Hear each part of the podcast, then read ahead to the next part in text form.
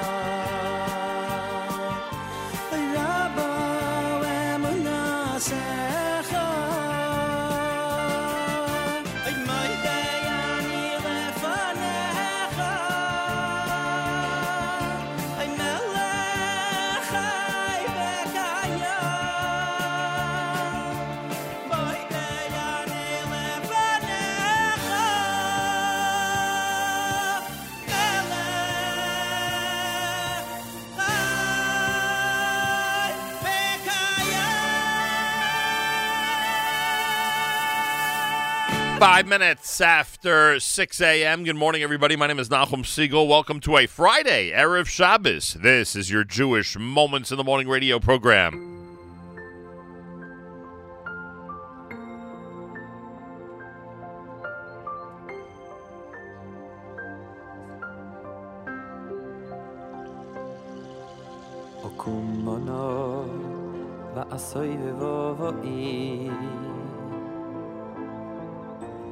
בשווקים ובחריבויס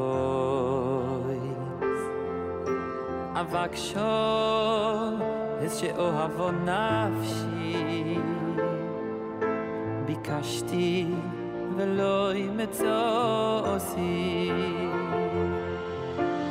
קומונו ועשוי בבובוי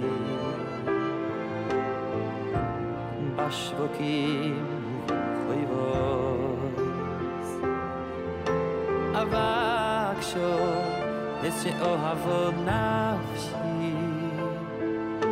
Bikashti veloy metzot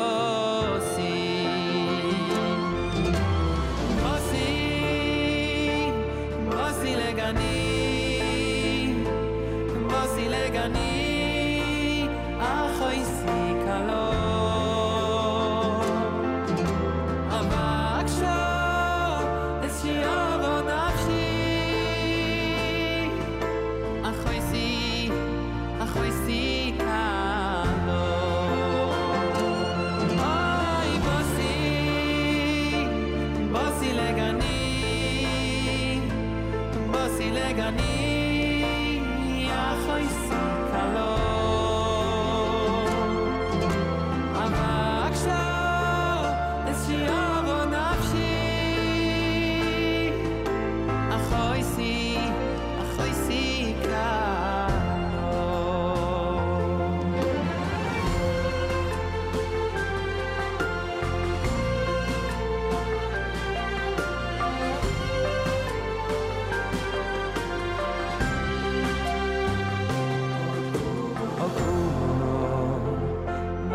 oi ve voi bash voki voi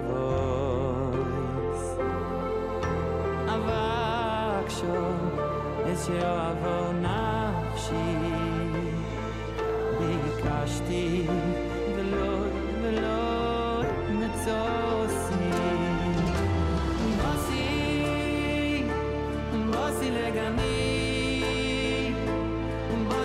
Mosi legani, achoy si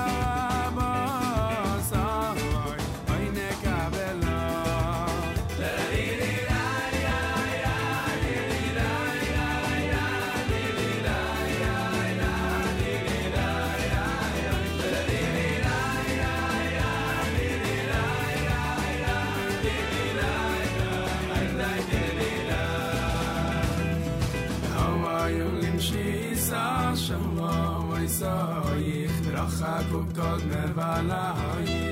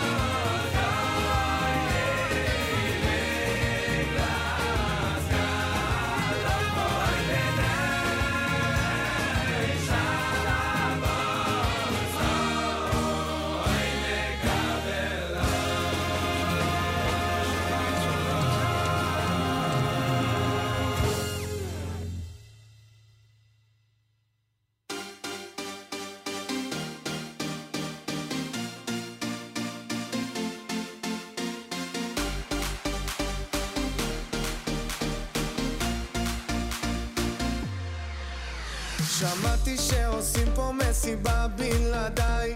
אף אחד לא עושה את זה יותר טוב ממני היי. נשים את הצרות מאחוריי. אני לא הולך עד שכולכם מג'נונים. היי, שמעתי שהתחלתם בלעדיי, אף אחד לא עושה את זה יותר טוב ממני. היי, הראש כבר מסתובב כולם בהיי, לא נעצור עד שכולכם מג'נונים. להיט, darling, mulila hit.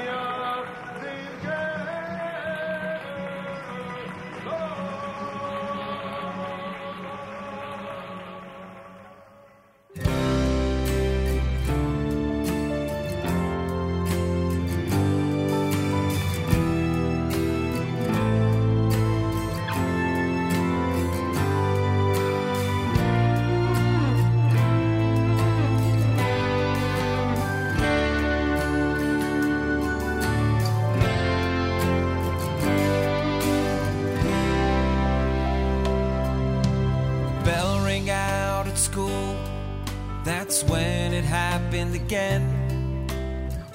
David saw them laughing down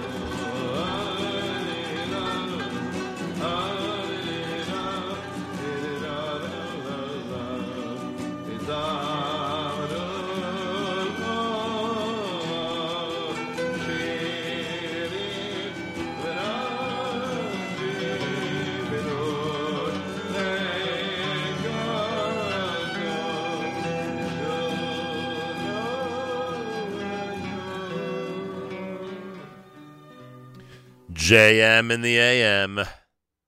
Good morning. 6.33 in the morning, 27 minutes before 7 o'clock on this Friday, Erev Shabbos. It's September the 6th, the 6th of Elul. First week of the uh, month of Elul as we uh, get closer and closer to the brand new year, which begins uh, three weeks from Sunday night, right? Yeah, three weeks from this coming Sunday night. So a big chunk of time, as we said yesterday with our friends from SAR and our friends from MTA, as we said yesterday, a, uh, an unusual calendar that we have a full month of school before even getting to the first days of vacation on Rosh Hashanah. Friday morning on this Erev Shabbos Parsha Shoftim, candlelighting in New York, 7 p.m. 7 p.m. candlelighting here in New York. You heard Shlomo Carlebach, Limik Dashech, and Mim Komcha was in there. Eighth day at Star of David, Lachadodi from Except Saturday. Omer Adam and Ma Pecha, Lachadodi, that was Eitan Katz. Jonathan Shainfeld with Basi Legani, a song we continue to dedicate to uh, Kayla and Binyamin. And of course, Regesh Modani opening things up, and we say good morning. I want to thank everybody, everybody up in Riverdale, Alicia Block, up at the Pizza Block, and all the wonderful guests that we had yesterday morning. I know we had a, a, a bit of a, um, how do I, an epidemic of technical difficulties. It's amazing. I was reviewing a whole bunch of stuff with ZK, our chief engineer, after the show on the telephone, and it was unbelievable that you know that everything that happened actually happened on the same show. But sometimes these things occur. But anyway, it was a great show with wonderful guests and a great visit to Riverdale, New York, and I thank everybody up there. And uh, glad we were able to kick off the Ezer Mitzion September on the road, fall 2019, with us on the road by being up in uh, Riverdale, New York. And then uh, we went to the undisclosed location where we also had a couple of technical difficulties. Again, you don't even realize how rare those are, the ones that we had, but okay. I guess that's for us to know. But anyway, um, we went to uh, Washington Heights. We were little, literally across the street from the uh, from the original Beit Midrash of uh, Yeshiva University, across the street from MTA uh, and um, had a very, very interesting and fun show there at uh, Como Pizza. I want to thank uh, Josh. I want to thank Seth. I want to thank uh, Jacob. I want to thank everybody who really gave us a, uh big dose of hospitality. And we, we were there for a couple hours during our Thursday live lunch. Uh, Jonathan Schlagbaum was the winner of our contest of who can guess where we are. um, so that was fun, and we did a great Facebook Live video, which of course you could see. You can go there and uh, and check it out. It was a lot of fun, and Yoshua Siegel joined us, plus some other students from YU and MTA. So it was a really nice visit. It was really a great visit, and I'm glad we were able to do that. Um, uh, yesterday in uh, in Washington Heights. Um, there were three of us who made weddings in Old Westbury in the last week.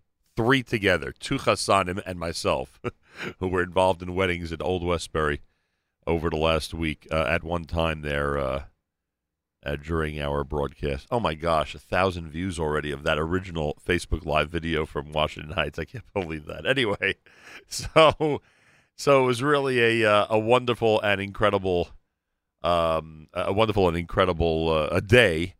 And a big thank you to our friends at the Ezer Mitzion, the world's largest Jewish bone marrow registry. Remember, you can join that ball drop contest.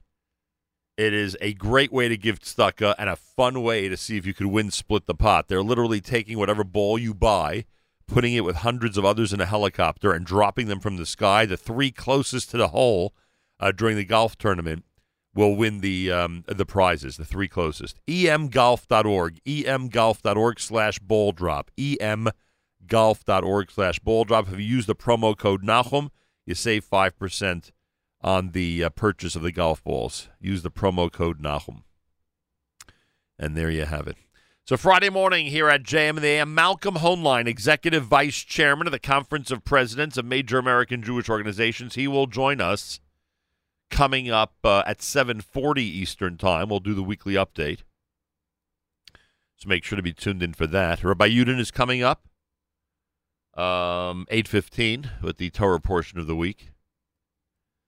Uh, I am told that Avital Chizik Goldschmidt is going to join us. Uh, she recently wrote a very interesting article, and uh, we will explore that coming up at JM in the AM. And um, just a whole bunch of great stuff, all between now and 9 a.m., plus a brand new Naomi Nachman um, table for two, brand new this morning. Plus uh, the Erev Shabbos show brought to you by the wonderful people at Kedem, done by Mark Zamek. Plus the Erev Shabbos music mix brought to you by the wonderful people at Kedem. Plus Harry Rothenberg's video blog and Parsha Shoftim coming up at 1 p.m. Eastern Time. I mean, we're talking about, you know, a lot of serious stuff between now and candlelighting. Tomorrow night, Saturday night, Siegel featuring Rabbi Rabbi uh, Eliezer Zwickler. Sunday morning, it's JM Sunday with Matis between 7 and 9 a.m. Eastern Time. That's done live. I- mean, Monday, we're back, of course, here at JM and the AM. Next week's travel is a little lighter.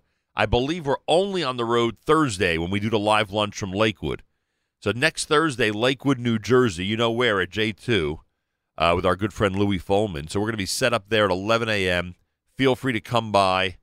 Uh, tell everybody you know, and let's build up to that. We have no live remotes between now and 11 a.m. Thursday, so let's build up to that with our friends at Ezer Mitzion as we um, uh, continue our month on the road. The following week, it's it's an insane week of travel, but next week uh, we're going to focus on uh, Lakewood, New Jersey, and be there uh, Thursday during the day.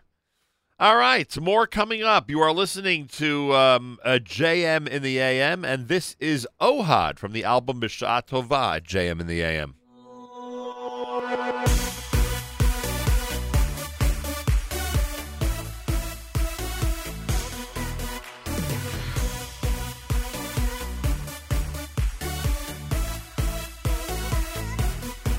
יהללו את שם השם, את שם השם יהללו. שירו לו, שיחודש, זמרו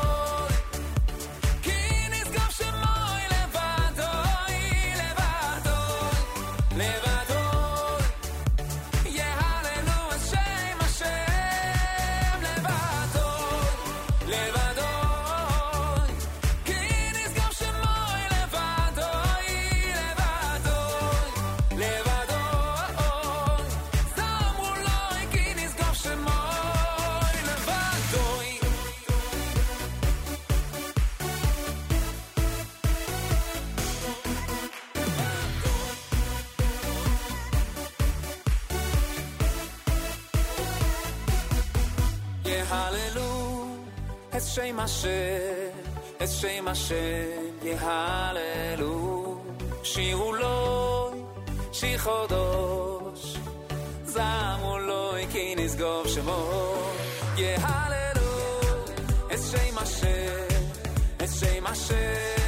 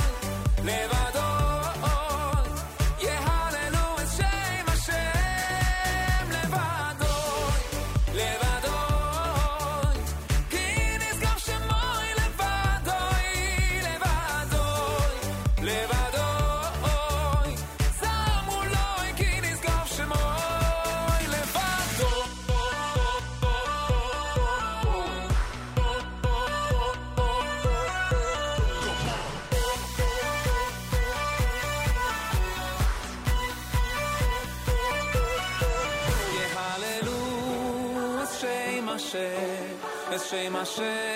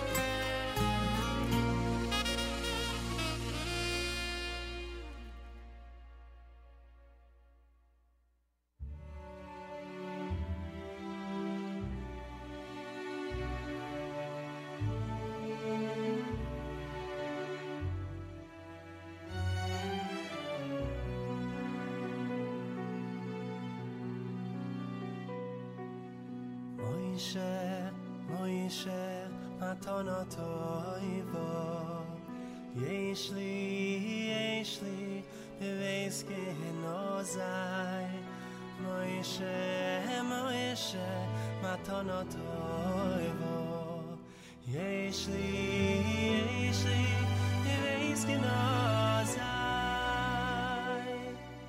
מוישה,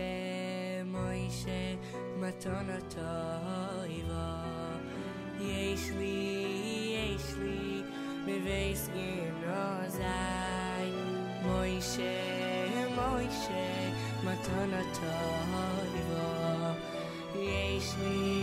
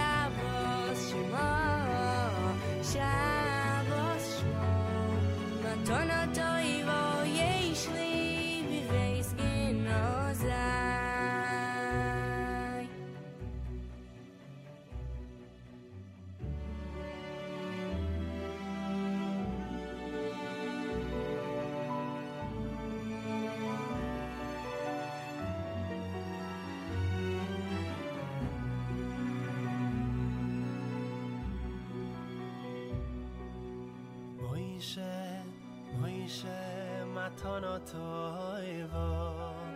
Yeshli, yeshli, veis ki na ozai Moishe, moishe, ma tana toiva. Yeshli, yeshli, yeshli,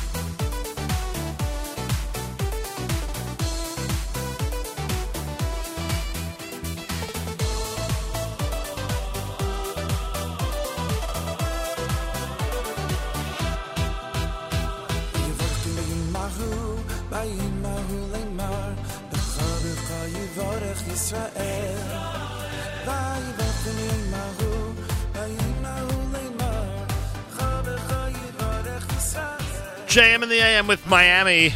That's Yivarechacha here at JM in the AM. Shlomi Gertner had Shabbos. Ari Goldwag with Moshe. Yaakov Shweki with Shivisi. And Levado Ohad opened up that set. It's America's one and only Jewish Moments in the Morning Radio program heard on listeners sponsored digital radio. Round the world, the web at NachumSegal.com and the Nachum Segal Network, and of course, the beloved NSN app. Galei Tzal in the background. We'll do our news from Israel coming up. Erev Shabbos Parsha Shoftim. We'll light candles in New York at 7 p.m. Shofar blowing coming up, coming up, and much, much more, including the weekly update. Weekly update at 7:40 Eastern Time. Galei Tzal, Israel Army Radio. 2 p.m. newscast for Friday is next. Boker Tov from Virginia. גלי צה"ל השעה שתיים, כאן אילנה אהרונוב עם מה שקורה עכשיו. בתוך שעתיים שני תינוקות נשכחו במכוניות ברחבי הארץ. במודיעין שכחה אם את תינוקה בן השנה כשיצא לקניות במרכז מסחרי סמוך. היא מצאה אותו ברכב לאחר כשעה והזעיקה סיוע רפואי. מצבו מוגדר קל. הוא פונה בידי מגן דוד אדום לבית החולים שמיר אסף הרופא בצריפין. האם תזומן בהמשך לחקירה במשטרה. ובנתניה תינוק בן תשעה חודשים הושאר ברכב חונה ופונה לבית החולים לניאדו כשהוא סובל ממכת חום, אך מצבו יציב והוא בהכרה. כתבינו מאיר מרציאנו והדס שטייף מוסרים כי לפי נתוני ארגון בטרם לבטיחות ילדים, מאז שנת 2008 דווח על 813 ילדים שנשכחו בכלי רכב ו-31 מהם מתו. בארגון קוראים להורים לוודא בסיום כל נסיעה שלא שכחו את ילדיהם ברכב. פועל בניין בן 25 נפצע באורח קשה לאחר שנפל מגג מבנה באזור התעשייה הסמוך לקיבוץ יגור. הוא פונה בידי מגן דוד אדום עם חבלת ראש לבית החולים רמב"ם. הסערה סביב הצבת המצלמות בקלפיות, ראש הממשלה נתניהו טוען שראשי מפלגת כחול לבן מנסים לגנוב את הבחירות כהגדרתו, כשהם מתנגדים להצבה מיידית של מצלמות בקלפיות. מה שמטריד אותי עכשיו זה שמנסים לגנוב את הבחירות. הם מתנגדים להצבת מצלמות כי הם רוצים שיגנבו את הבחירות, דברי נתניהו מהם מביא שליחנו בפמליית ראש הממשלה בלונדון, צחי דבוש. הושלמה בהצלחה נסיעת המבחן הראשונה בקו הרכבת המהיר מתל אביב לירושלים. הרכבת השלימה בפעם הראשונה נסיעה רצופה על המסילה המחושמלת מתחנת תל אביב ההגנה לתחנת ירושלים יצחק נבון. כתבנו לענייני תחבורה אליאב בטיטו מוסר כי בהנהלת הרכבת מבטיחים שהציבור יוכל לנסוע בקו ללא צורך בהחלפת רכבת עוד בשנה הנוכחית. מזג האוויר, עלייה קלה בטמפרטורות ויהיה נאה ומעונן חלקית. נאה, מחר התקררות קלה וביום ראשון ייתכן גשם בצפון הארץ ובמרכזה. אלה החדשות.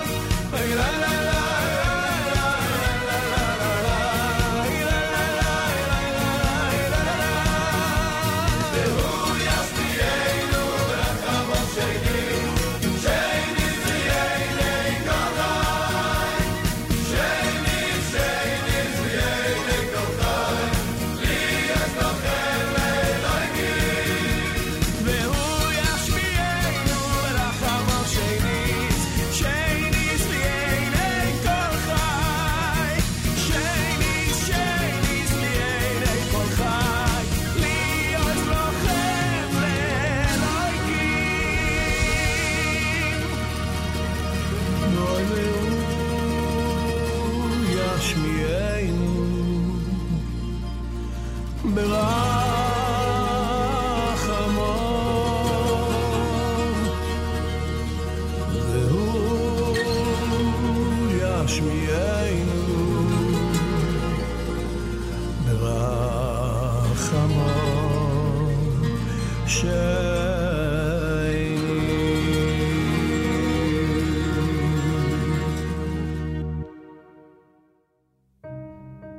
JM in the AM on a Friday morning, Erev Shabbos.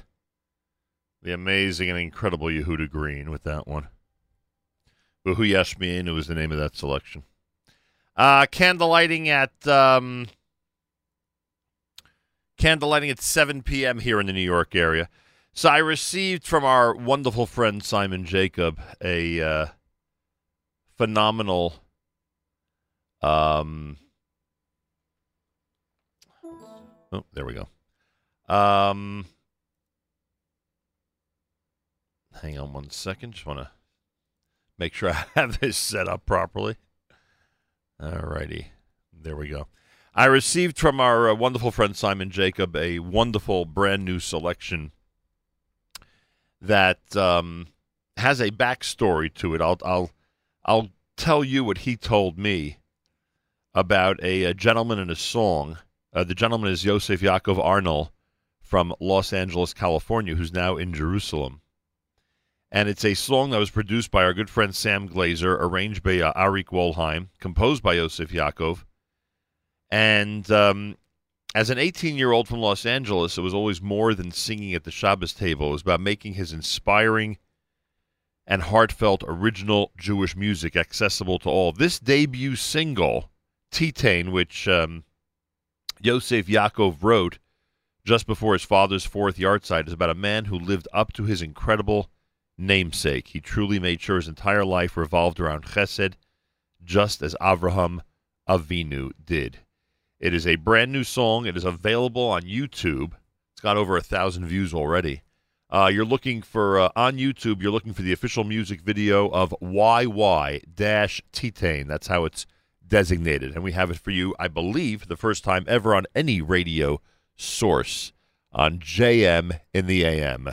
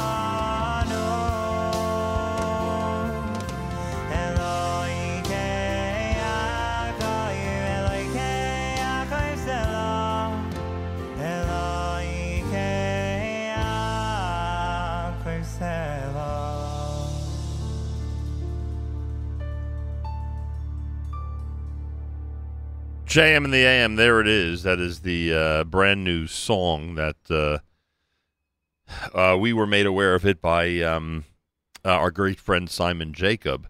It is uh, performed by uh, uh, Yosef Yaakov, Yosef Yaakov Arnold, who's from Los Angeles, now in Jerusalem, and done in tribute and in memory of his father. The song is called Titain. It is available on YouTube. It's got over a thousand views already.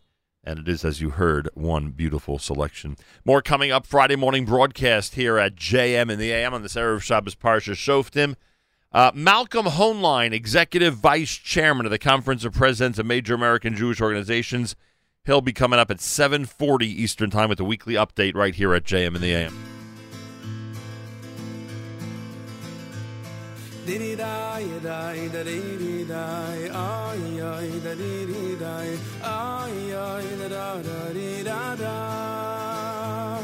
Diri dai dai da diri dai ai ai da diri dai ai ai da da da di da da. Diri dai dai da diri dai ai ai da diri dai ai ai da da da di da da da.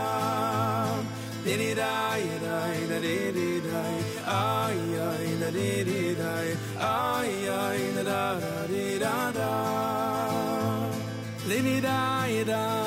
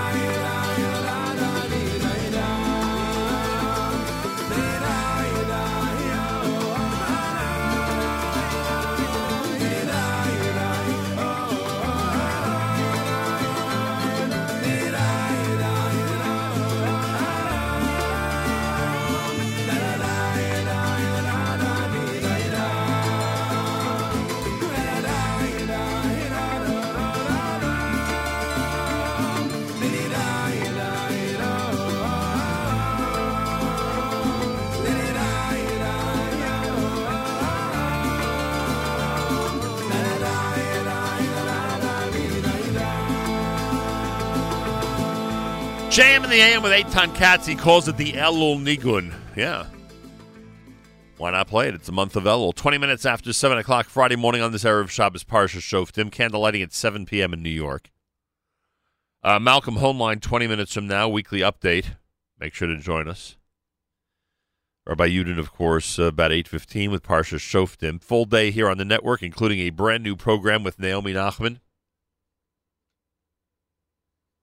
We call the show Table for Two. And this week, the brand new Season 8 show includes cookbook author Adina Sussman, whose new release, Sababa, is already a big hit, and the uh, head chef at Wall Street Grill. Uh, they're both going to be part of the Table for Two program with Naomi Nachman coming up at 9 a.m. Eastern Time. Plus, of course, you'll be able to watch it on video at uh. Uh, that is all happening. Uh, that is all happening at 9 a.m. 10 o'clock for the Erev Shabbos show, brought to you by the wonderful people at Kedem. Erev Shabbos music mix all day long, brought to you by the wonderful people at Kedem. Um, Saturday Night Segal with Avrami featuring Rabbi Eliezer Zwickler tomorrow night starting at uh, 9 o'clock. The uh, JM Sunday program with Matis. Sunday morning starting at 7 a.m. Whole bunch of great things coming up here at JM in the AM. Um. Oh, the Brooklyn Cyclones are tied. Oh, what a shame! The game is on Shabbos. The the uh, playoff series, the clinching game of the playoff series for the Brooklyn Cyclones is tonight. We wish them the best of luck. No one from our community will be there, but they have been all season supporting the Brooklyn Cyclones, and we wish them the best of luck tonight in their pursuit of the championship. 66 degrees, showers today, and a high of 68.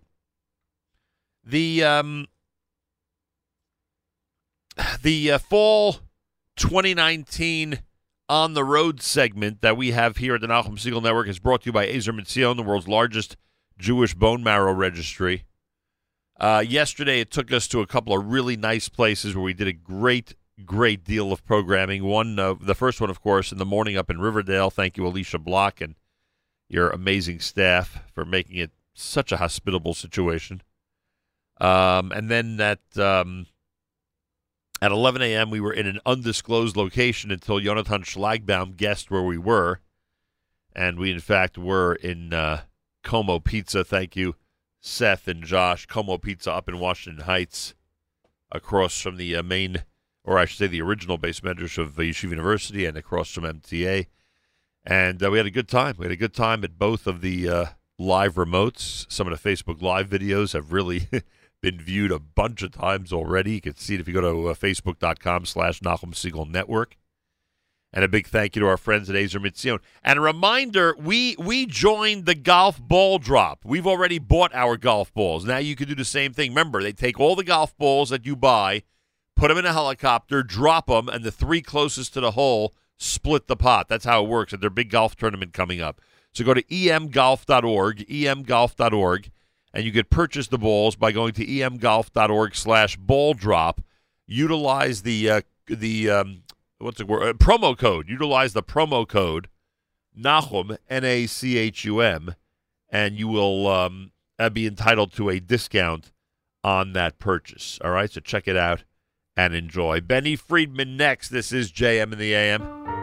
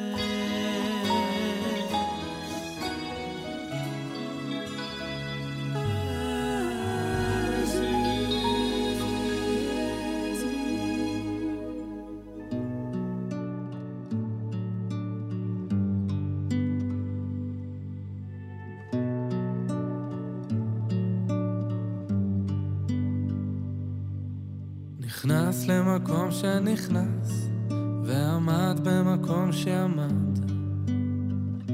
רחץ ידיו רגליו, טבל עליו ונסתפק. בא ממקום שהוא בא, והלך למקום שהלך. פשט בגדי החול, לבש בגדי לבן. וכך היה לעוונות ולפשעים, שחטאתי לפניך, אני וביתי. ואם אדם היה יכול לזכור את הפגמים, את החסרונות, את כל הפשעים, את כל העוונות, בטח כך היה מונה אחת, אחת ואחת, אחת ושתיים, אחת ושלוש, אחת וארבע, אחת וחמש. ישר היה מתייאש, כי לא יכול היה לשאת את המרירות החטא, את הבושה, את הפספוס, את ההפסד.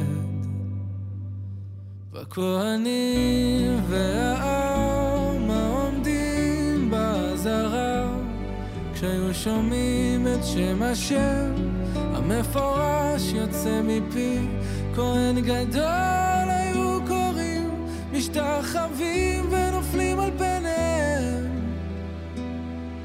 ברוך שם כבוד מלכותו לעולם ועד.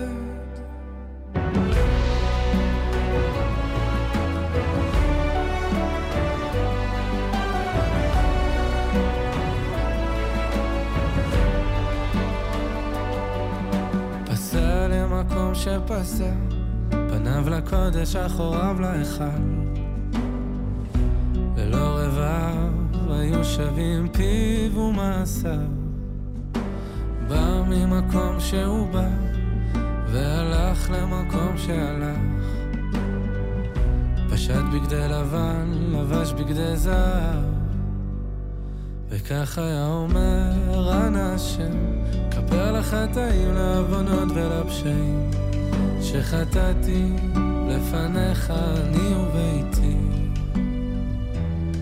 ואם אדם היה יכול לזכור את החסדים, את הטובות, את כל הרחמים, את כל הישועות, בטח כך היה מונה אחת, אחת ואחת, אחת ושתיים, אחת מאלף, אלפי אלפים, ורוב ריבי רבבות, ניסים נפלאות שעשית עמנו, ימים ולילות, והכהנים והעם העומדים באזהרה, כשהיו שומעים את שם השם המפורש יוצא מפי כהן גדול היו קוראים משתחווים ונופלים על פניהם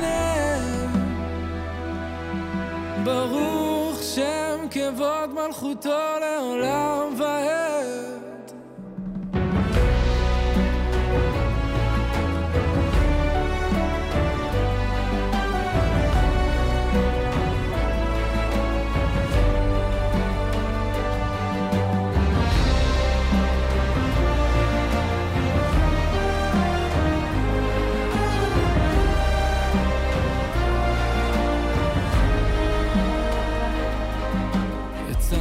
יצא ממקום שיצא, ורעד במקום שעמד. פשט בגדי זהב, לבש בגדי עצמו, וכל העם והכהנים היו מלווים אותו לביתו, ויום טוב לאוהביו, כי נסלח לכל עדת ישראל. אשרי העם שככה לו,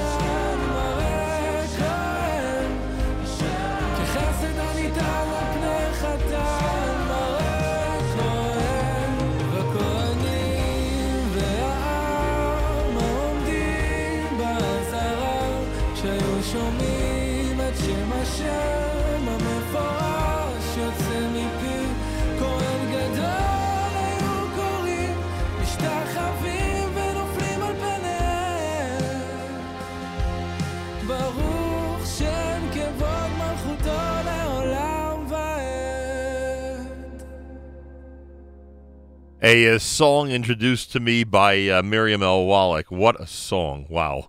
Ishay Ribo with Seder HaAvodah here at JM in the AM. That is a good one. Friday morning broadcast, five minutes away from our weekly update. Malcolm Hoenlein, Executive Vice Chairman of the Conference of Presidents of Major American Jewish Organizations, is going to join us. Uh, we'll talk about the events of the last couple of weeks, actually and get back on track with our weekly update. Big month, the month of September, UN and all that stuff. So we'll talk about that um, coming up about uh, five minutes from now here at JM and the AM. Rabbi Yudin later on, of course, with Parsha Shoftim and plenty more. I want to thank our friends at Ezer Mitzion as we as we uh, hit the road. We already hit the road. We did it yesterday uh, during the month of September. Uh, brought to you by the wonderful people at Ezer Mitzion, the world's largest Jewish bone marrow registry. Don't forget, we keep reminding everybody to give generously to Ezer Mitzion, but in this case, you can give generously and you could win generously by by going to emgolf.org, which is their golf tournament website, emgolf.org slash ball drop. And uh, when you purchase the golf balls, use the um, promo code Nachum. And when you do that, you'll have a chance to split the pot if you are if your ball that's dropped from the helicopter lands within the three closest balls to the hole. That's how it works. It's a really cool contest. I'm hoping they send me a video of it because the whole I'm in it only because it's cool. I don't really expect to win, uh, but if I do win, it'll be amazing to say the least. Yaakov Shwekey's next Friday morning broadcast. You're listening to JM in the AM.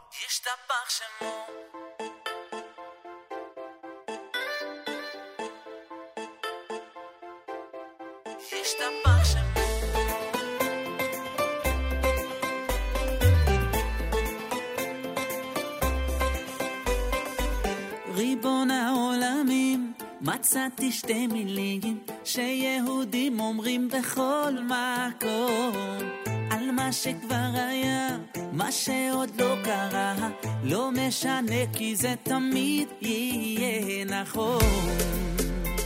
מודים אנחנו לא בכל יום, ומהללים למרום. ישתבח שמו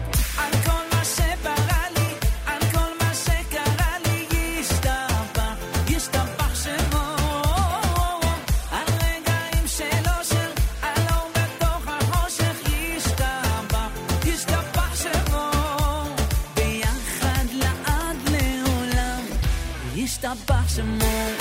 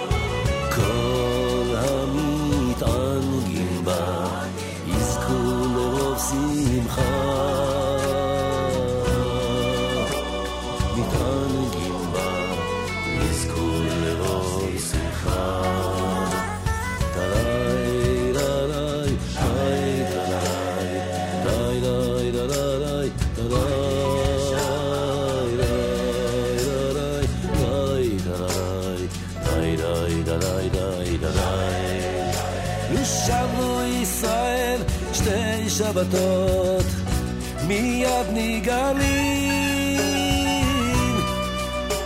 שתי שבתות נגאלים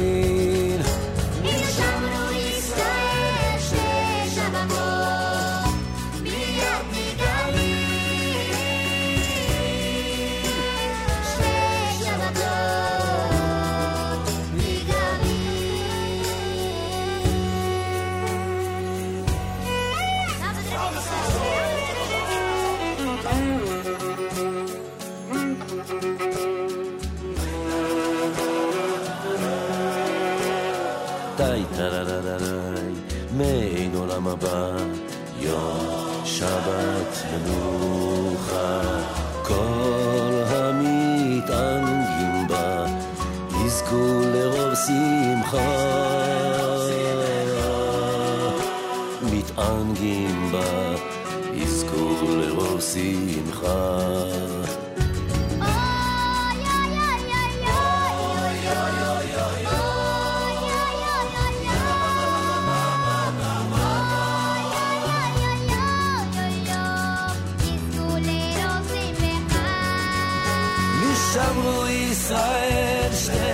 שבתות, מיד נגאלים. שתי שבתות, נגאלים. לו שמרו ישראל שתי שבתות, מיד נגאלים. שתי שבתות.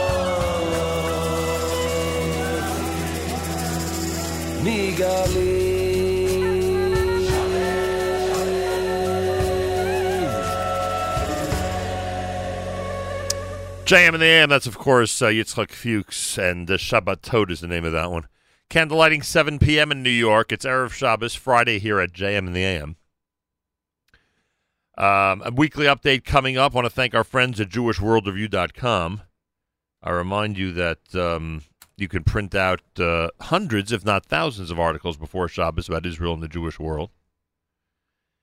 And, um, oh, I'm, just reminded by one of our listeners that we forgot Elul Shofar blowing, so we're going to do that in a second before we get to our weekly update. Uh, JewishWorldReview.com, check it out. Th- hundreds, if not thousands, of articles that you can uh, print out before Shabbos and enjoy some great reading. And I'm not even exaggerating. You will see how voluminous the site is. Uh, go to JewishWorldReview.com, JewishWorldReview.com, and enjoy. It is the month of Elul here at JM and the AM and everywhere else.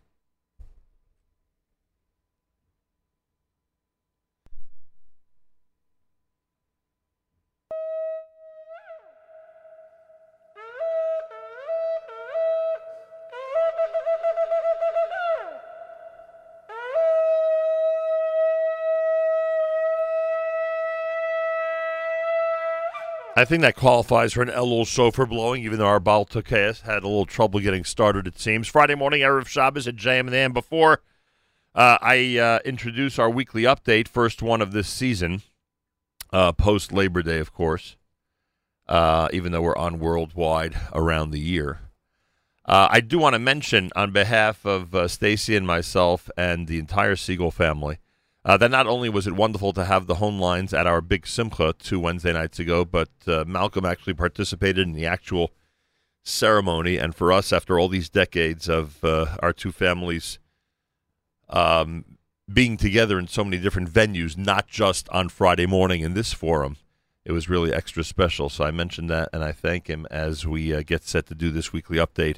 Both families coming off highs of amazing smachot uh, with the Hoenlein um, uh, grandchild wedding and our child wedding taking place during the same week. Malcolm Hoenlein is executive vice chairman of the Conference of Presidents of Major American Jewish Organizations and joins us Friday mornings for the weekly update here at JM and the AM. Mr. Hoenlein, welcome back to JM and the AM.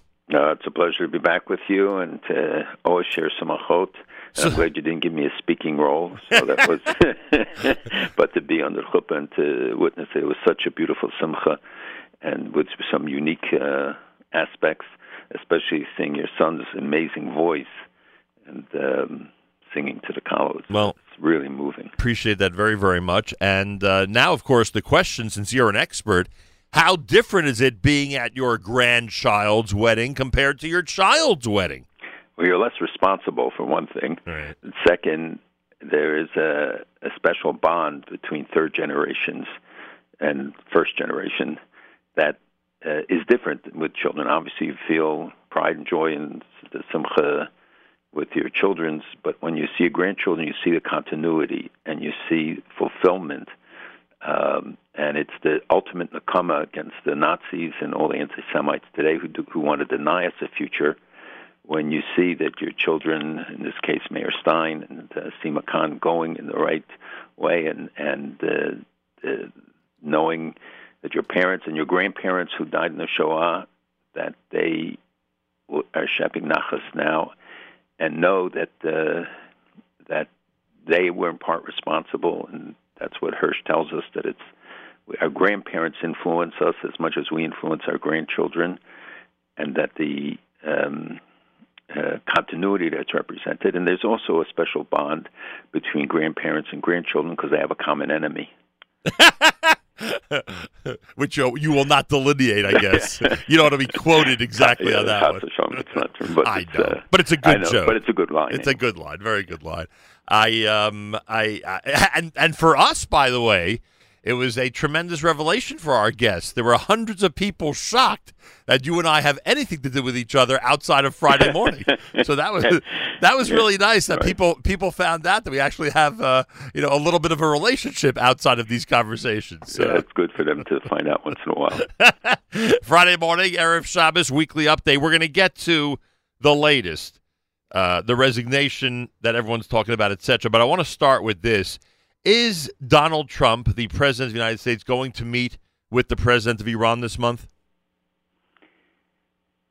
Uh, first of all, I don't think that the president of Iran is necessarily going to come. It could be Zarif, and there are reports that Secretary Pompeo may have met him in Iraq, that there are other places. There are a lot of reports circulating, and it's. Um, I mean, is it possible? Absolutely. We saw what he did in North Korea. We've seen what he's done elsewhere. That uh, um, I don't know whether it's always uh, as well thought out as it should be in terms of the implications. Because for the people in Iran, it's it's being portrayed, you know, that America is weakening. That um, and, and the idea amongst the Iranian leadership is that we just have to wait Trump out. That any Democrat coming in or whoever will replace him will be easier to negotiate with. We'll go back to the JCPOA. We see the French now talking about a $15 billion bailout for the Iranians, uh, and the United States saying we're not going to let it happen. So while uh, I think that he has been clear-headed and, and strong on the Iran issue and pulled us out of the JCPOA, has been putting on sanctions which are very effective. I think I mentioned that the they, the Iranians dropped four zeros from their currency, um, which is it. immense. But the but more importantly is that we see that they're not diminishing their activities, neither Hezbollah, not with with Hamas, not with supporting terrorism, etc. But their financial situation is in trouble. The United States said there will be they're not going to give waivers to, to allow a $15 billion uh, program, and and the Europeans keep promising, and they can't deliver. They haven't delivered on that. They're not going to deliver on the alternative to the SWIFT. So the, the United States is the key player here, and Zarif, uh, you know, who is um, a chameleon-like figure, the foreign minister, um, and they can dismiss it and say, well, it's just Zarif doing it. Uh, Rouhani is obviously uh, key, but it's it's Khamenei who's the decision maker, and he Rouhani announced just yesterday that is the third they're taking the third step to reduce their commitment to the JCPOA. They in fact said that they have no restrictions anymore on their nuclear program. That they get an order to continue to develop new uh, centrifuges, new uh, support systems, etc. So the um, uh, you know they're sending the Iranians are sending these measures. They detained seven trawlers in the Straits of Hormuz. They released the seven British crew of the ship that they took, but they didn't release the ship, and so they're taking provocative actions all the time. They they supposedly they're building a new base, the first time from scratch in in Iraq, which is a huge uh, decision to make because it's the Al Quds forces uh, uh, that are doing it, and Israel revealed the new missile plant that is under Hezbollah, but they don't do it without Iran in in uh, Lebanon, which is preparing more um, with precision guidance systems. So the the um, and that's a separate question which we should discuss about what's happening in Israel's north. But Yeah, the question of what happens directly with Iran, the um, United States sanctioned their space program this week because they said they're developing ballistic missiles um, instead of the civilian space program that they said that they were uh, en- engaged in, just as they, um, you know, sanctioned Zarif and they they sanctioned this shipping network, which is selling oil. Twenty six people and entities were were sanctioned this week. Um, which is tied to the, the they're tied to the IRGC Al Quds forces, and they've been selling half a billion dollars in oil in the past year. So this is um, uh, an attempt to, to crack down on that. And the United States offered a $15 million reward for people who give information on this, which is pretty generous, and I wish I had it. uh, maybe I'll listen to this again and see if I said anything that would be a hint to getting it. The um, Nice but one. but it, they're escalating at the same time, so In terms I of a- wouldn't read too much into it. In terms of a potential meeting, is it fair to say that you know essentially most people in North? I'm talking about you know the regular citizens. Most people in North Korea uh, don't mind when the president of the United States meets with their leader, but when it comes to Iran, you know, there's a large group that you've described to us over the years that is you know is is desperately seeking help from the U.S. and the West in general to topple their government, or at least you know uh, to sanction them to whatever degree possible. Would it be a terribly uh, a, a terrible symbolic gesture for them, for the citizens of Iran, if Trump would go ahead and, and hold that meeting?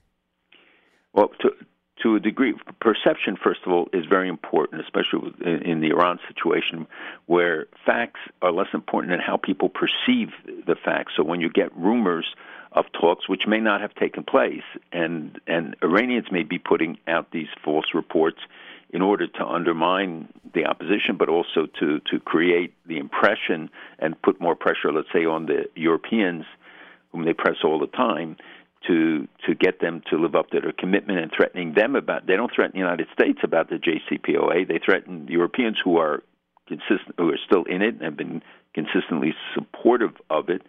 Um, and the, the so the the people in Iran, um, it's not a uniform uh, reaction, but the dissidents we speak to were expressing concern about if the United States is rushing into talks. Is it is it symbolic? Is it just to give cover to show the United States went the extra mile to to even have talks or to talk to them at the same time?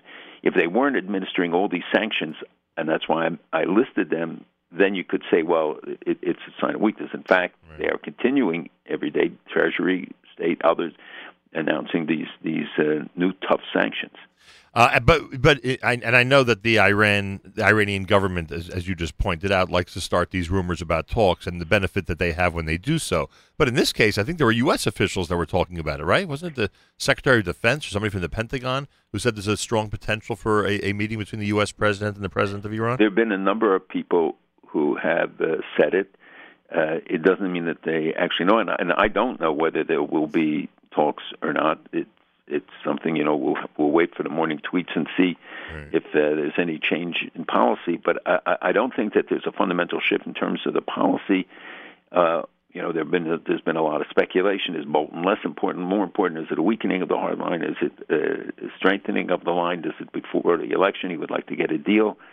Um, uh, with Iran, but any deal would have to mean a, a new JCPOA, a new commitment to it. The Europeans are saying, well, we're, that they are conditioning the aid on fulfillment and a full commitment to the uh, to the JCPOA, which they can do, like they did last time, and then they violate it. And we know, and we discover more and more how much they violate. We see how much they continue to support terrorism uh, globally, and especially against Israel, and threatening Israel's existence. And uh, we hear it from Hamas leaders, Hezbollah leaders, others.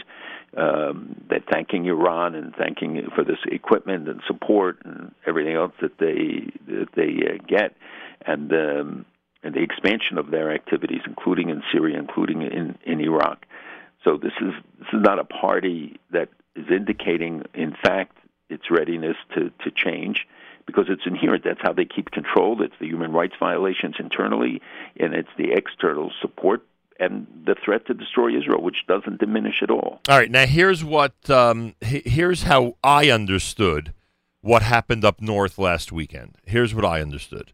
Uh, what I understood was that uh, the enemy Hezbollah uh, showered rockets on Israel, a specific area, and that Israel made sure to um, uh, to create a situation where it seemed that some of their soldiers were injured, that they were in fact rushed to the hospital, all supposedly based on the news analysis in a ruse to allow Hezbollah to think that they were quote unquote successful in their mission to kill Israelis.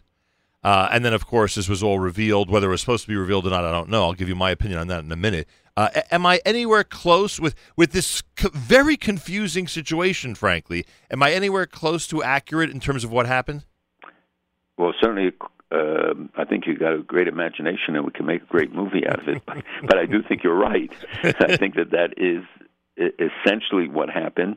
I wouldn't say showered with missiles. There were a few, and Israel showered them with artillery and and the targeted um, uh, response.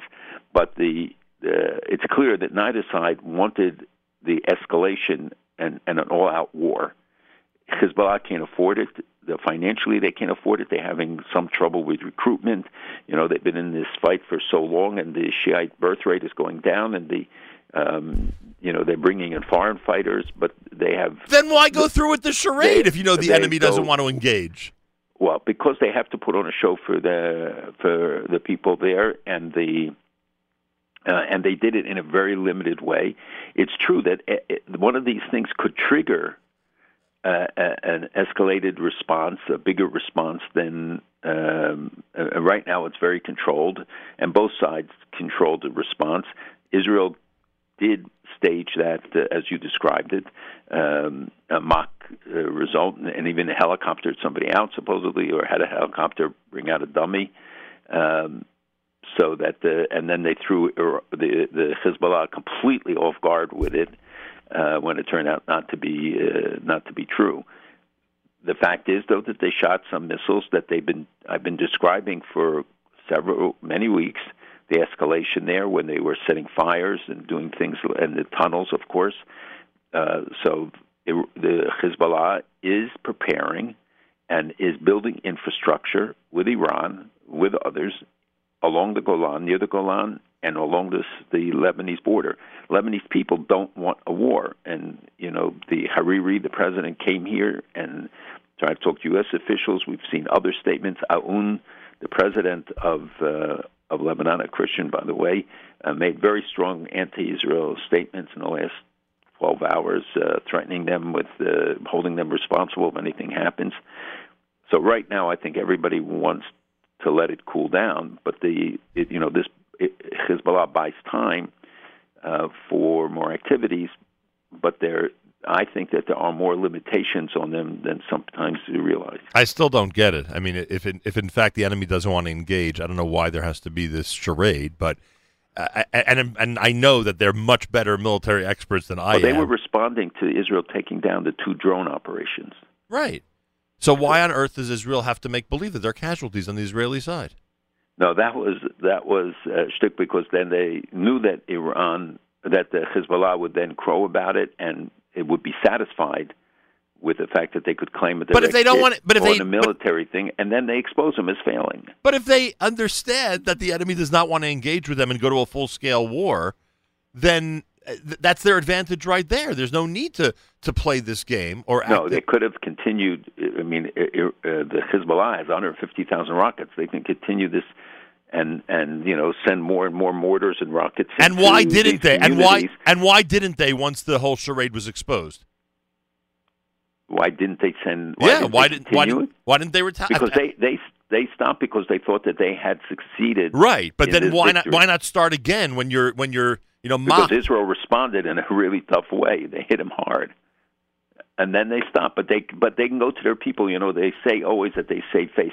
Look, if you're asking me to rationalize everything Hezbollah does, right. we'll be here for 24 hours and not have any conclusion. Do you do But- you do you uh, share my reservation that Israelis and I know that obviously th- I assume this whole thing was supposed to remain a secret. I'm assuming, and it and it got leaked, you know, unintentionally. I'm assuming, but but don't you agree that if we always complain that the enemy makes up stories and does things and says things that they really don't do or say, that that it, it, it's it's it's frustrating when when we uh, when when our side behaves in the same manner, or that doesn't bother you?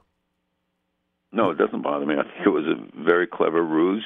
It embarrassed the Hezbollah, which went, you know, public crowing about something that didn't happen.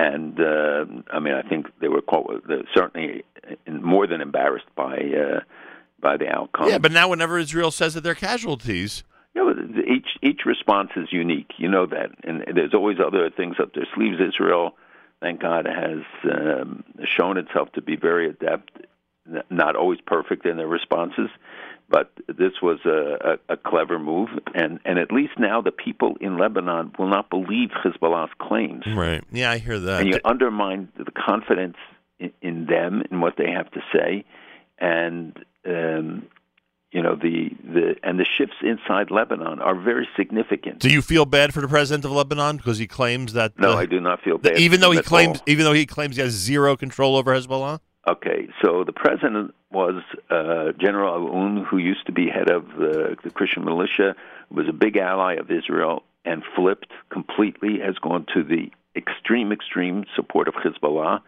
And uh, I have met with I met with him in the early days during the war. I used to meet him in Marjayoun and other places in Lebanon, and I have no sympathy for him whatsoever. I do have sympathy for people in Lebanon, um, and if you're talking about the Prime Minister Hariri, um, he is in a, a difficult position. But you know what? They got to take responsibility now.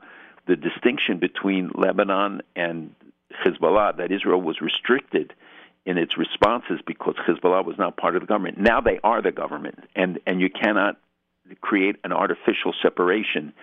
So when if Israel has to retaliate, the government of Lebanon is to be held accountable. So is every uh, as is Hezbollah today. And the U.S. killed the UN resolution about what happened up north because it didn't include what? Uh, they didn't like the wording. I didn't get the specific um, objection. They didn't. Re- they didn't. You know what? I- it. if they I didn't release the information on what the specific.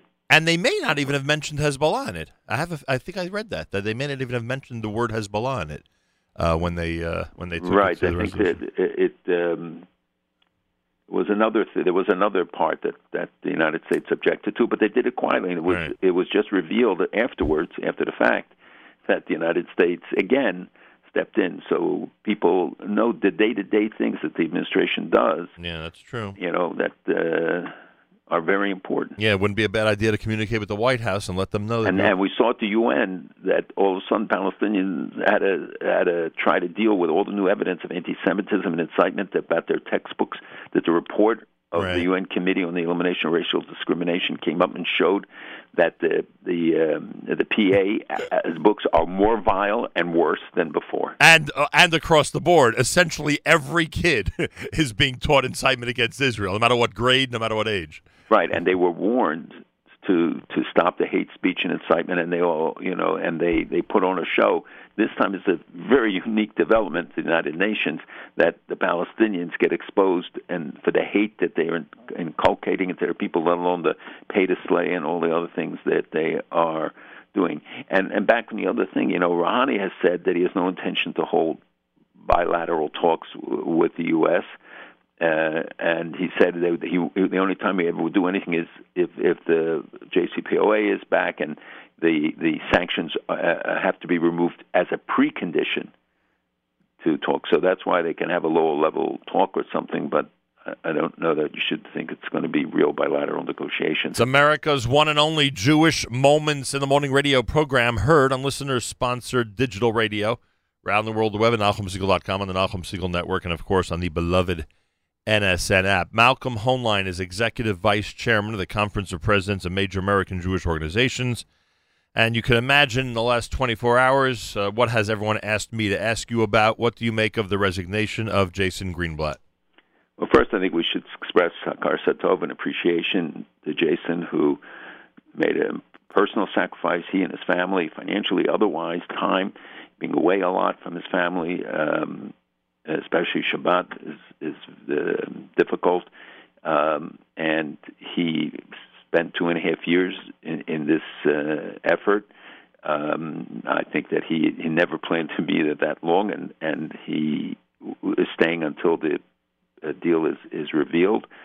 Uh, he's certainly worked hard and built relationships, and I think he helped at, at times in the terms of strengthening the U.S.-Israel relationship. Uh, the fact that the PA welcomed his uh, leaving and that the um, Hamas, you know, celebrated the fact that he would leave, and don't and the PA doesn't talk to him, uh, I think is. Um, is, is a badge of honor in, in this case. What an Uh, accomplishment! but but he uh, um, you know they they got pulled off the Manama conference, the, you know the economic conference. They have gotten the Arab states behind uh, this effort, and we'll see what the plan will be itself and what. And I think people who are reading into this that the plan is a failure, it doesn't want to be associated with. it, I don't think that's true. Well, the timing, the timing's unusual. Yeah, but but people leave administrations at all times, and he is a guy who has children. He has tuition to pay. Has uh, you know significant responsibilities. Uh, you know, to take off two and a half years from uh, out of your life is a very significant commitment to public service and to trying to to promote some sort of uh, peace agreement. So I, I think people should not, you know, interpret it, read it for what what he said, uh, see it for as as he presented it and we'll see now what what happens. You know, the people are saying, well, the appointment of um, Avi Berkowitz and other things are, you know, saying we're downgrading the position and up uh, lowering the uh, position. But Brian Hook has also been associated with the new, you know, that he will take more responsibility. But once the plan the plan is out, so maybe it'll shift to a different uh, type of diplomacy um, with ambassadors, others playing a role, and you have the rest of the team still intact. So earlier in the week, if someone asked you for a timetable, you likely would have said the peace uh, proposal would have come out, you know, sometime reasonably after the election, maybe after the Chagim, who knows. Uh, now, would it still be the same timetable? Yes. We, we should expect it about November time? I would say late October, mid November, right? Uh, and speaking of election, you know that today is the 6th of September. We're 11 days away. Yes. I hear that there's an election coming. We're 11 days away. A lot of deals being made, uh, a lot of public statements being made. A visit to uh, uh, to Russia coming up for the prime minister yesterday in uh, in uh, with uh, Brian Johnson in Great with Boris Johnson in Great Britain, and canceled his trip to India. How do you explain his pre-election travel schedule? Well, uh, the Johnson visit was surprising and coming, you know, in the mix, midst of his Brexit crisis. But what it does show is that Netanyahu has the standing of an international figure, that he um, had, has the connections, which the other candidates uh, obviously don't, and that. Uh, and I've asked many of the experts and asking, does this make a difference? And they say yes, it makes a difference because for Israel, the, the issue of isolation is very important. And when you have a leader who has credibility, has ties to Putin, and you know they they have these big flags on the on the Likud building, one side showing Netanyahu with Modi, one side with um, the uh, with Putin, and there's another one I saw in Jerusalem with Putin, one side Putin, one side Trump. That uh, they're saying that he he is a statesman, and he's so it's a political advantage for him, and having uh, a visit with Putin, for instance, could help offset some of the Russian vote that goes to Lieberman or or the Ukraine uh, visit. So there are political motivations. I don't know if it's exclusive. There may have been some immediate issue regarding the talks with Iran or whatever that that also were involved. Um, but it is the, the election is very tight. The last poll shows still 32-32 between him and blue and white, and the remarkable uh, silence from uh, Mr. Um, General Gantz uh, during this campaign, something his own people have commented on. The and the uh, campaign really is Bibi versus Bibi at this point. Uh, we've seen the right coalesce and uh, other- others uh, the same, and others dropping out. So it'll be very interesting to see the turnout, who turns out, the numbers that turn out. That's really going to be uh, critical. How many young people, others. So, you know, the last election, I think 50% or so came out. This time, uh, so it was a little higher. But uh, the will the Arab vote come out? Now they have the joint list. Uh, so there are a lot of uh, question marks that don't say that this is just an identical replay, although the results could be very close. President Rivlin, in a very strong statement yesterday, said he's not going to allow a third election, which means he could turn to another Likud leader. If Bibi can't form a coalition, then he could turn to others. And obviously, he doesn't want Lieberman in the coalition. Um, and he right now has at least 10 seats, according to the polls. And uh, uh, Shaked has 10 seats. So the, the jockeying will be very intense. As you say that, I remember from the last election, they actually, they someone actually discussed that as a strategy. Uh, that Lieberman would do anything to position himself where a different member of Likud would end up making the deal with him. I don't remember exactly how that worked. Yeah, but he he well, that's exactly. They talk about Sa'ar or, or Right. Erdan or somebody else would come in because um, blue and white, uh, Gantz, wh- who might split the party with Lapid, and there's certainly internal divisions within blue and white that have been discussed. Um, he might leave with his half, uh, his part of of uh, blue and white, and join a government led by Likud, but not by Netanyahu. I don't see that right now happening. I think Netanyahu's hold and and you know the strength that he has is likely, and and the numbers could be there for a 61 vote coalition of the right with uh, Likud. And in terms of pre-election atmosphere, the only real difference between this time around and last time is Gantz's, uh, uh, you know, less aggressive approach. Let's put it that way. Oh, I think that there there's a higher level of disinterest, and that the intensity of the campaign is going to step up. I saw some of Netanyahu's new commercials uh, very early this morning, and uh, I don't know whether they matter, but obviously the internet has become a platform for um, for for people candidacies and running and them uh, establishing themselves. Um, I, I have there. I don't think there are any debates scheduled, so people will will vote along party line. And now the question that's why the question of turnout and motivating people to turn out and how they will vote will be very significant. and the question of the indictments, all these things are are playing also in the background. If um, if the trips to Great Britain and Moscow are to his benefit back home, and I love the way you uh, you analyze that, uh, is canceling the trip to India also a benefit, or that's irrelevant uh, in terms of the, the election? No, everybody knows the relationship with Modi is very tight. The, a trip to India is not easily undertaken. You know, it's a long trip, and it and it's a big country, and to visit or to make it a meaningful visit, um, I think he felt that it was it's probably too much at this time. Uh, and Modi has made very supportive statements. So I don't know that it plays the same way that a, a Putin with the big constituency. The Indian Jewish constituency in Israel is limited. There are Jews from India and the Bnei Menashe and others who, who've come to Israel, but the but it's the overall image that he's trying to create that he is a, a statesman, that he is the one who has um, the contacts, they always say, you know, just Bibi can, um, and and that he has to play his assets now. Yeah, got that. Uh, all right, two quick things. The um, the the news that's now seeping out of Israel that there's a possibility of a unilateral strike versus Iran without the United States cooperation is that a timely announcement? Meaning, if if not for an election, we probably wouldn't see this news item. Well, you know that Iran this week f- fired their Air Force chief because, well, actually, it was they announced it, but he had been already fired before um, because uh, he concealed the violations of Iranian airspace by the Israeli Air Force F-35 stealth fighter jets, and that the that uh, the Russian S-300 system didn't detect it, the Iranian air defense system didn't detect it. Now, now Khamenei, it's reported, suspects that the Russians gave the Israelis the secret code to the S-300 radar system in Iran. Uh, I don't know if that's true, but it's an interesting and make for this will all make for a great movie. Um, but the very fact that Israelis knocked on his door sent him a very strong message to Khamenei and to the others that they could they can reach Iran. Uh, I think was uh, a very telling uh, thing. So uh, um, Israel is, is is not likely to go it alone in a war with with Iran, but they will not tolerate the uh, escalation of the capacity, the intensifying of the uh, level of sophistication of the weapons, including missiles. I mean, these things, and that's why they struck in Iraq and why they have to strike in, in Syria and not allow this precision uh, factory uh, for missiles, precision missiles.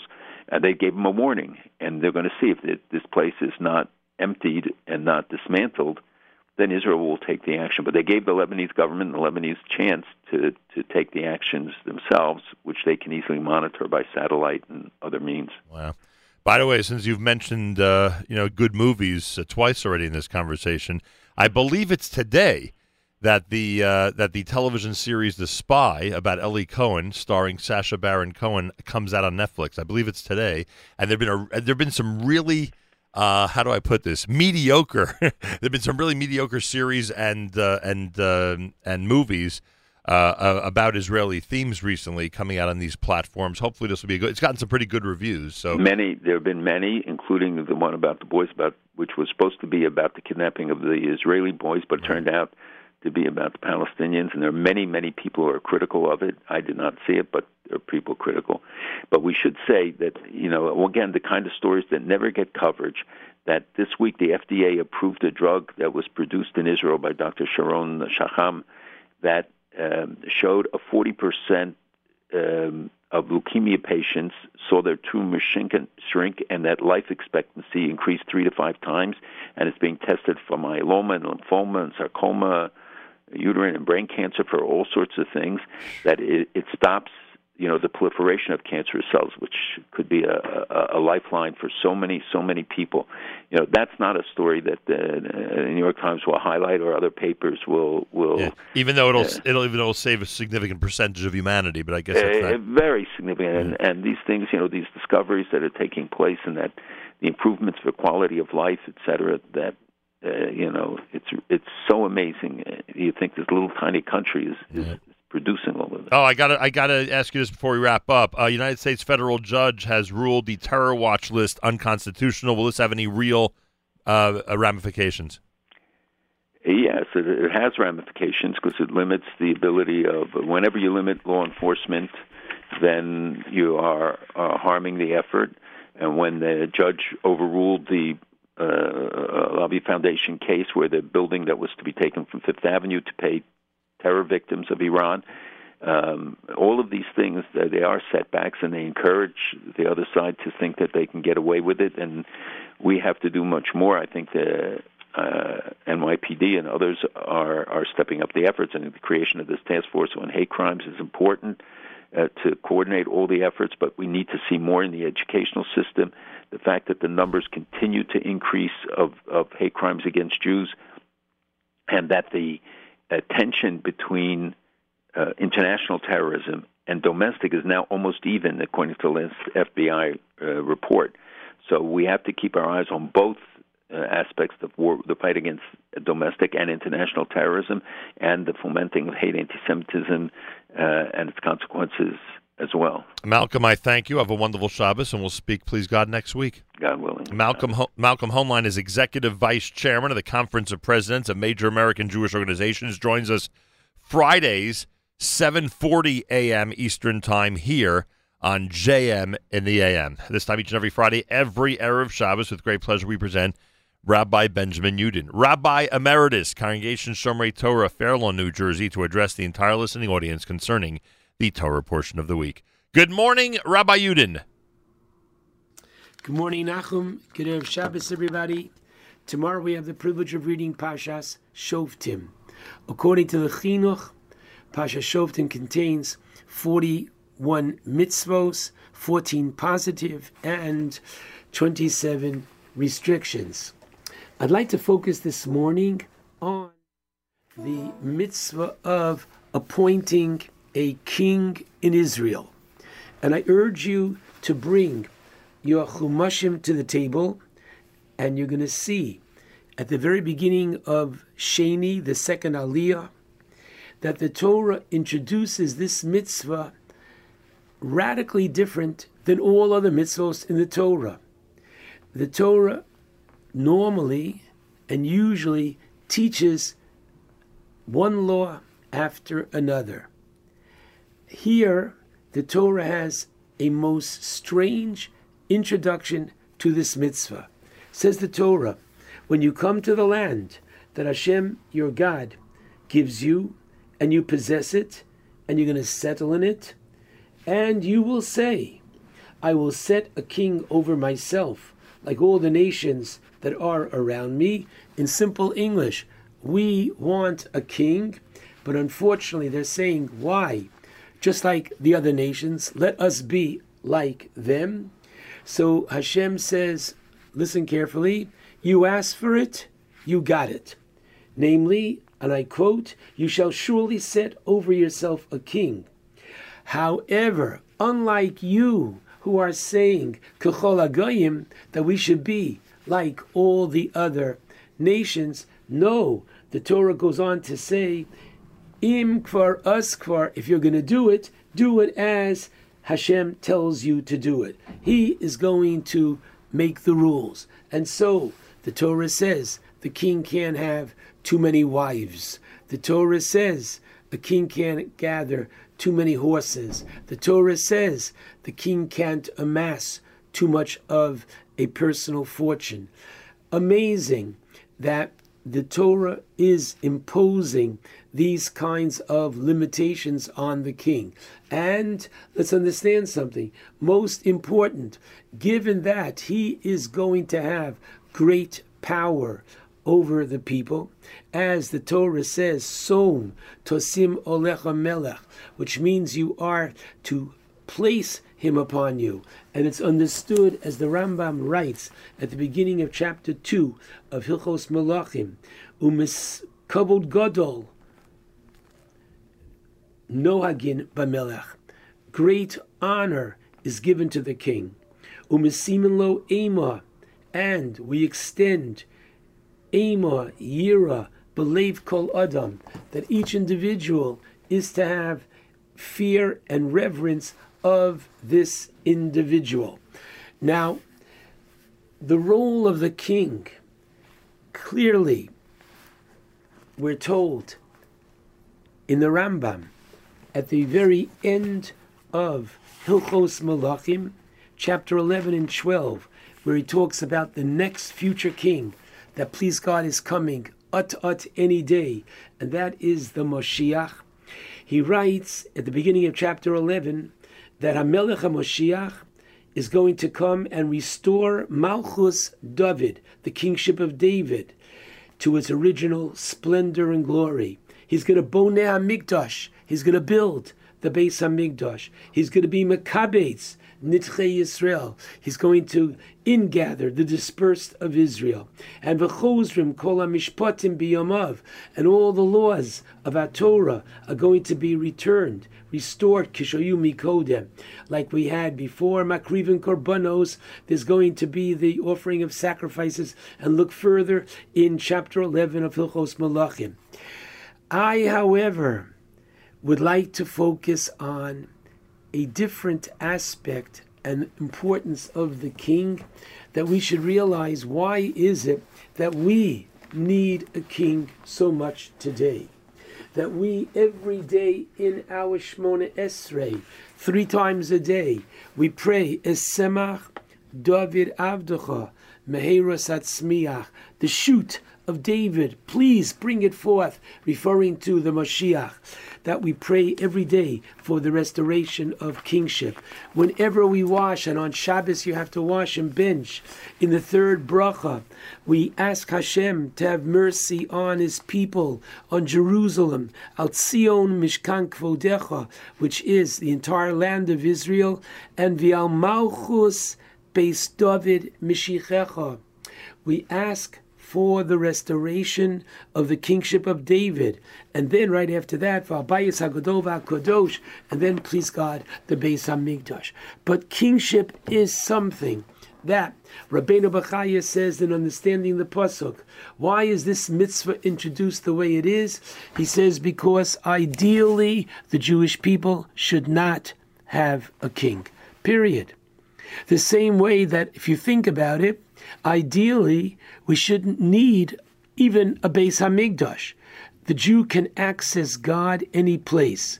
Unfortunately, when we sinned with the golden calf, Rashi explains, then there was a need for something tangible, and Hakadosh Baruch Hu says, "You asked for it, you got it," and gave them a mishkan, which later became the uh, Beis Hamikdash in Yerushalayim.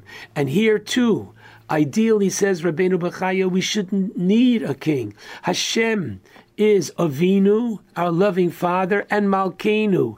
That's it. However, once we are asking for a king, and we're not only asking a king in terms of who's going to run the country, in terms of organ- organizing a standing army to lead the nation in battle, to uh, determine foreign domestic policy, to supervise collection of taxes, building of roads, minting of coins, all of the above, I'd like to focus on one very important aspect of the king. And that is, he is the great unifier. Says the Sefer HaChinuch in Mitzvah 497. And quoting the Rambam in his mitzvah of one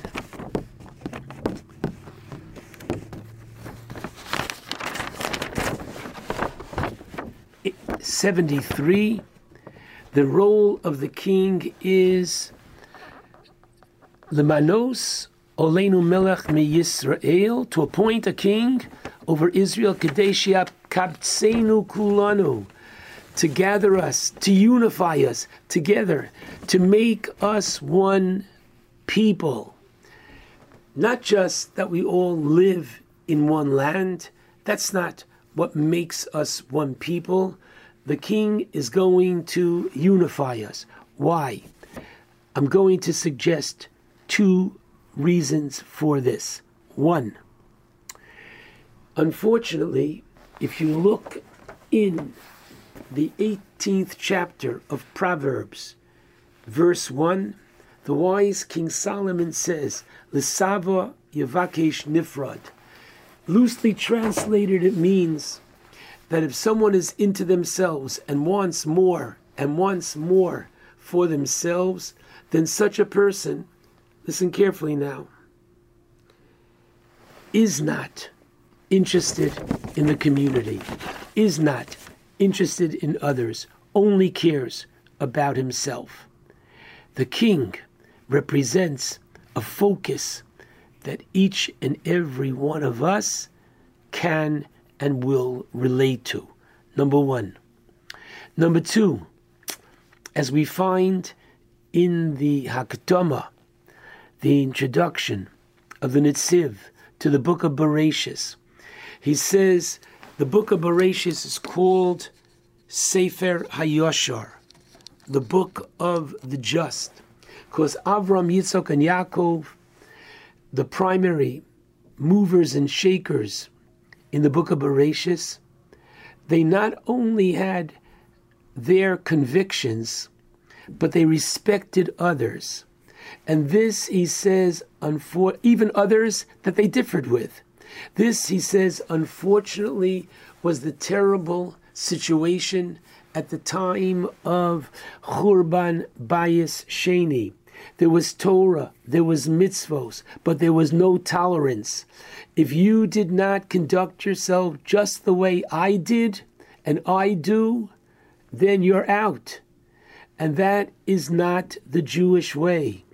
We are to recognize, says Rav Hirsch, that Yaakov Avinu had 12 sons and each was different, but each one was focused on Hashem in his way, and we have to represent and recognize and realize that there are many different acceptable ways.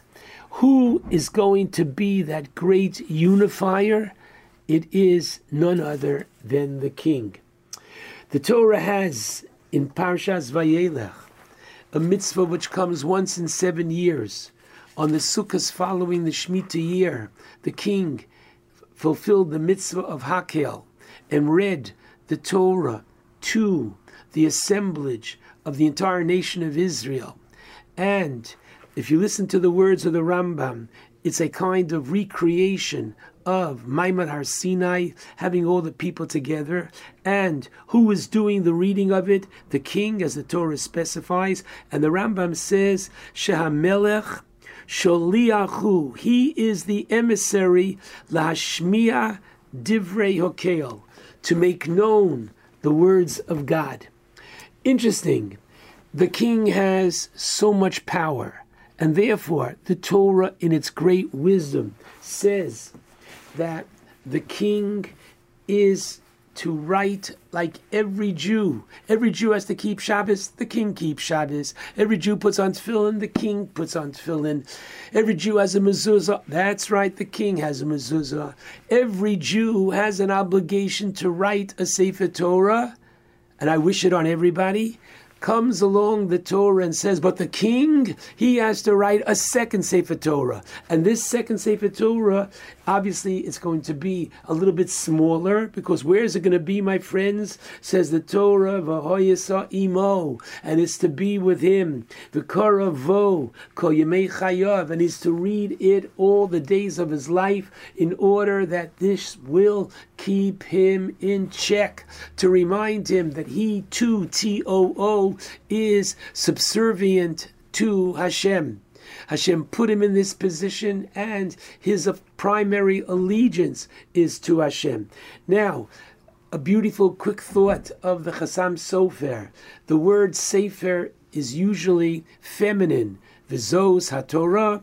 When we do Hagba, we say this is the Torah, feminine, zos.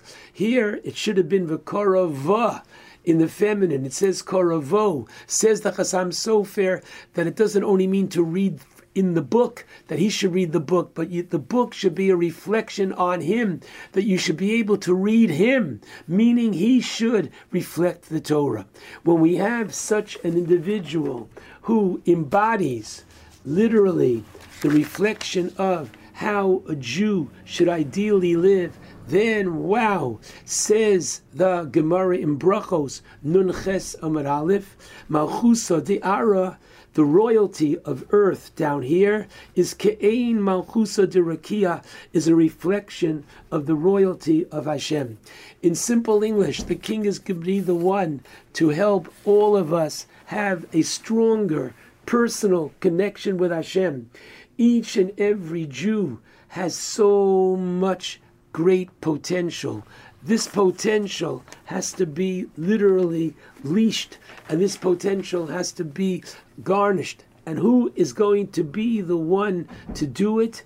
Once again, the king. Once we are all focused on the king, the Beis Hamikdash, this is going to uh, bring together, please God, the great unification of the Jewish people. I can only tell you, the Gemara says in Sanhedrin, Daf Chaf, in the days of Rabbi Yehuda Rabbi Loi, we had six Talmidim. They were poor, but the six Talmidim were able to cover themselves with one blanket and study Torah. Do you want to know why they were able to do it with one blanket? Because each one wanted to make sure that the next one has. And when each one is concerned about the next one, we all have. Once again, we are Bli Ayin Hara, making progress, but we should never lose sight of the best which is yet to come.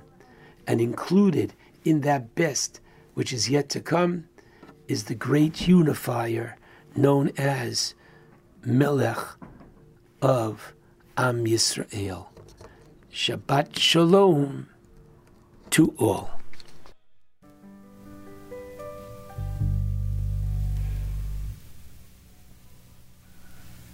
Oh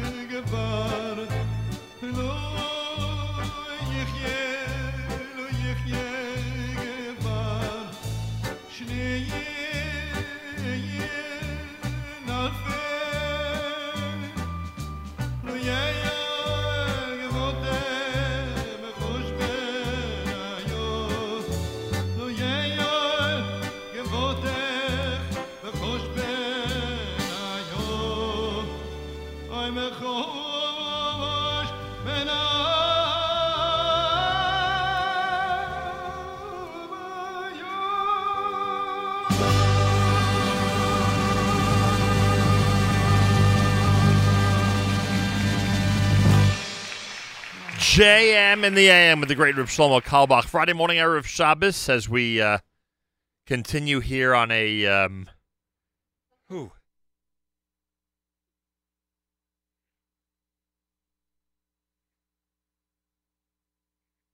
Sorry about that. Can't stop. Uh, can't seem to stop sneezing.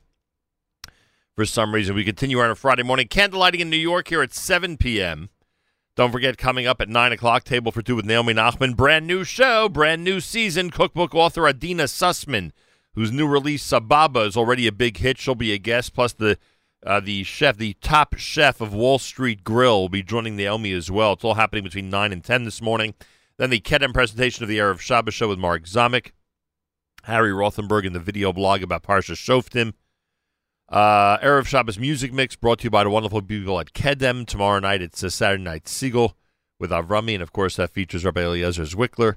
And then on uh, Sunday, JM Sunday with Matis begins at 7 a.m. Eastern Time. It's all right here at the Nachum Segal Network. Make sure to be tuned in.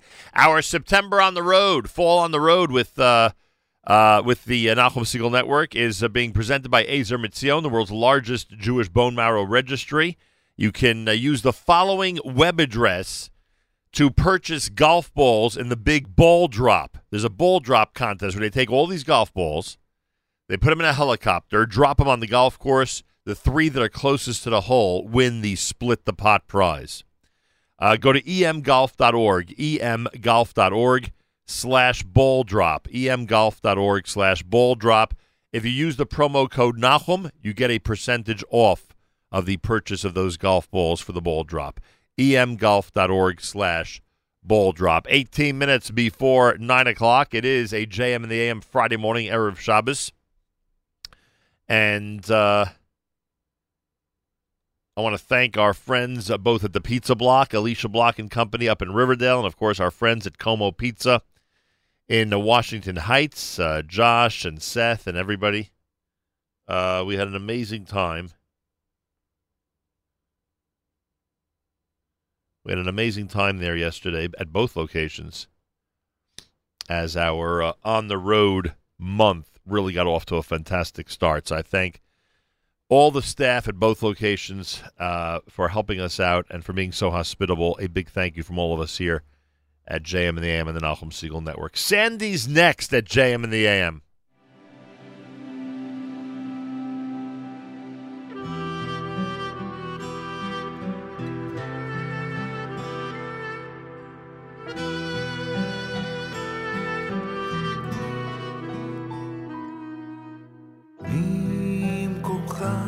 מלכנו, תופיע,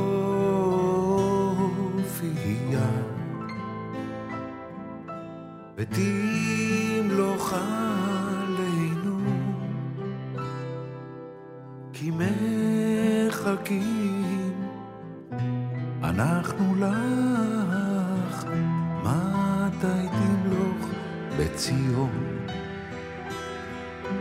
בקרוב בימינו. לעולם ועד. לעולם ועד תשכון תתגדל ותתקדש בתוך ירושלים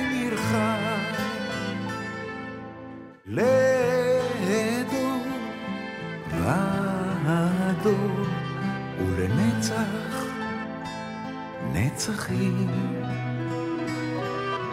בינינו תירנה מלכותך כדבר האמור בשירי וזכר על ידי דוד משיח צדקך.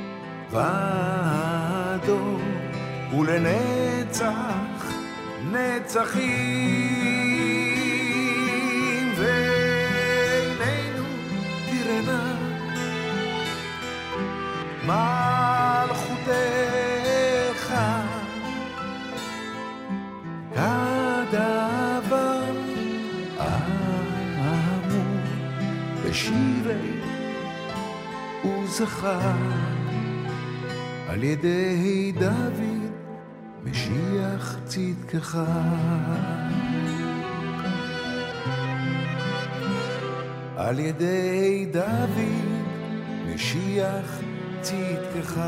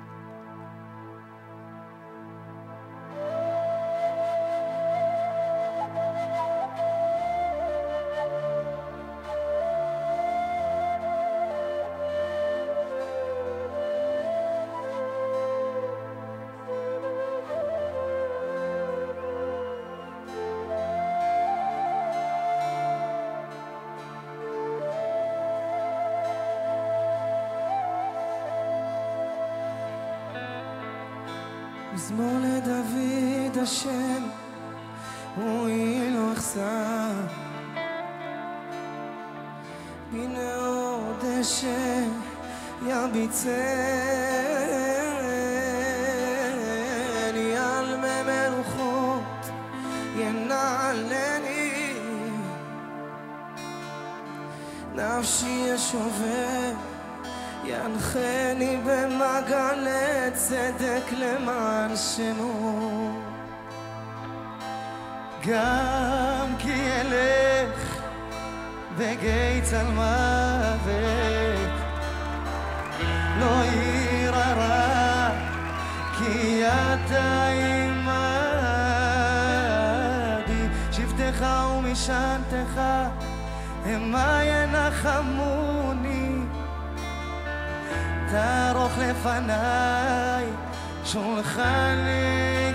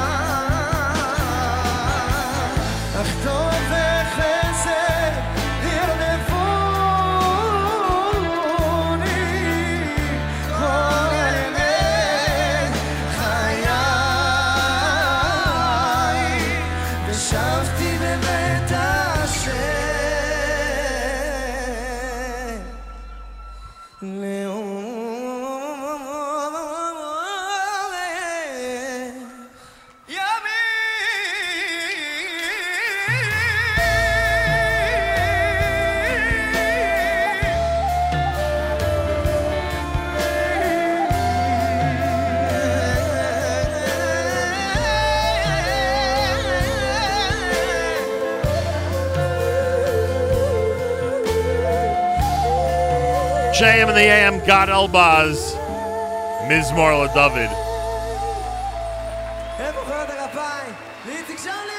Great selection. Before that, Sandy Shmueli with Mimkomcha, JMAM Friday morning, Erev Shabbos. Thanks so much for tuning in. everybody. there we go. Thanks.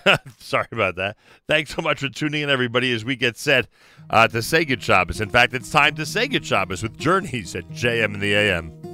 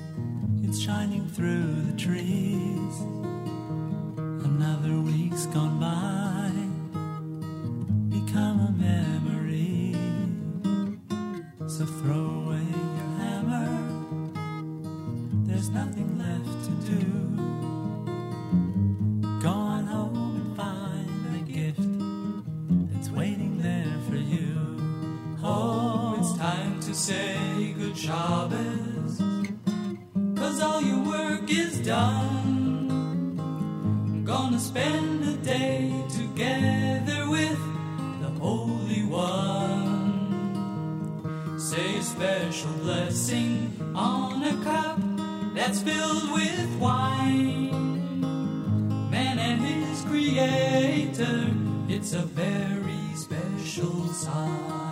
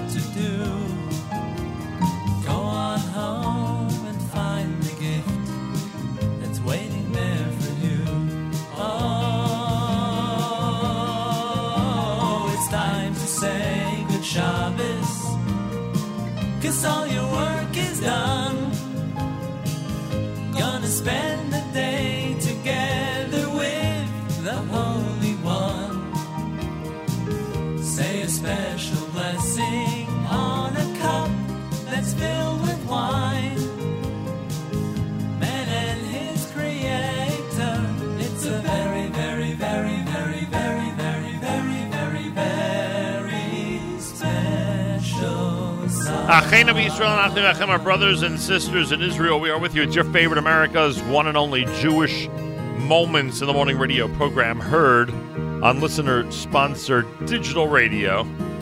Round the world on the web at NachumSegal.com, on the Nachum Segal Network, and of course on the beloved NSN app.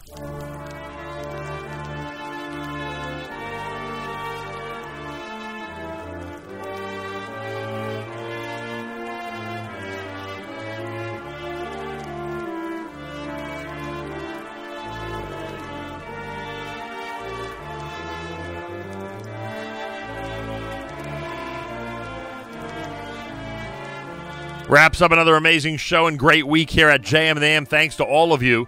Make sure to be tuned into all of our fantastic programming today, including right now, next, Table for Two with Naomi Nachman.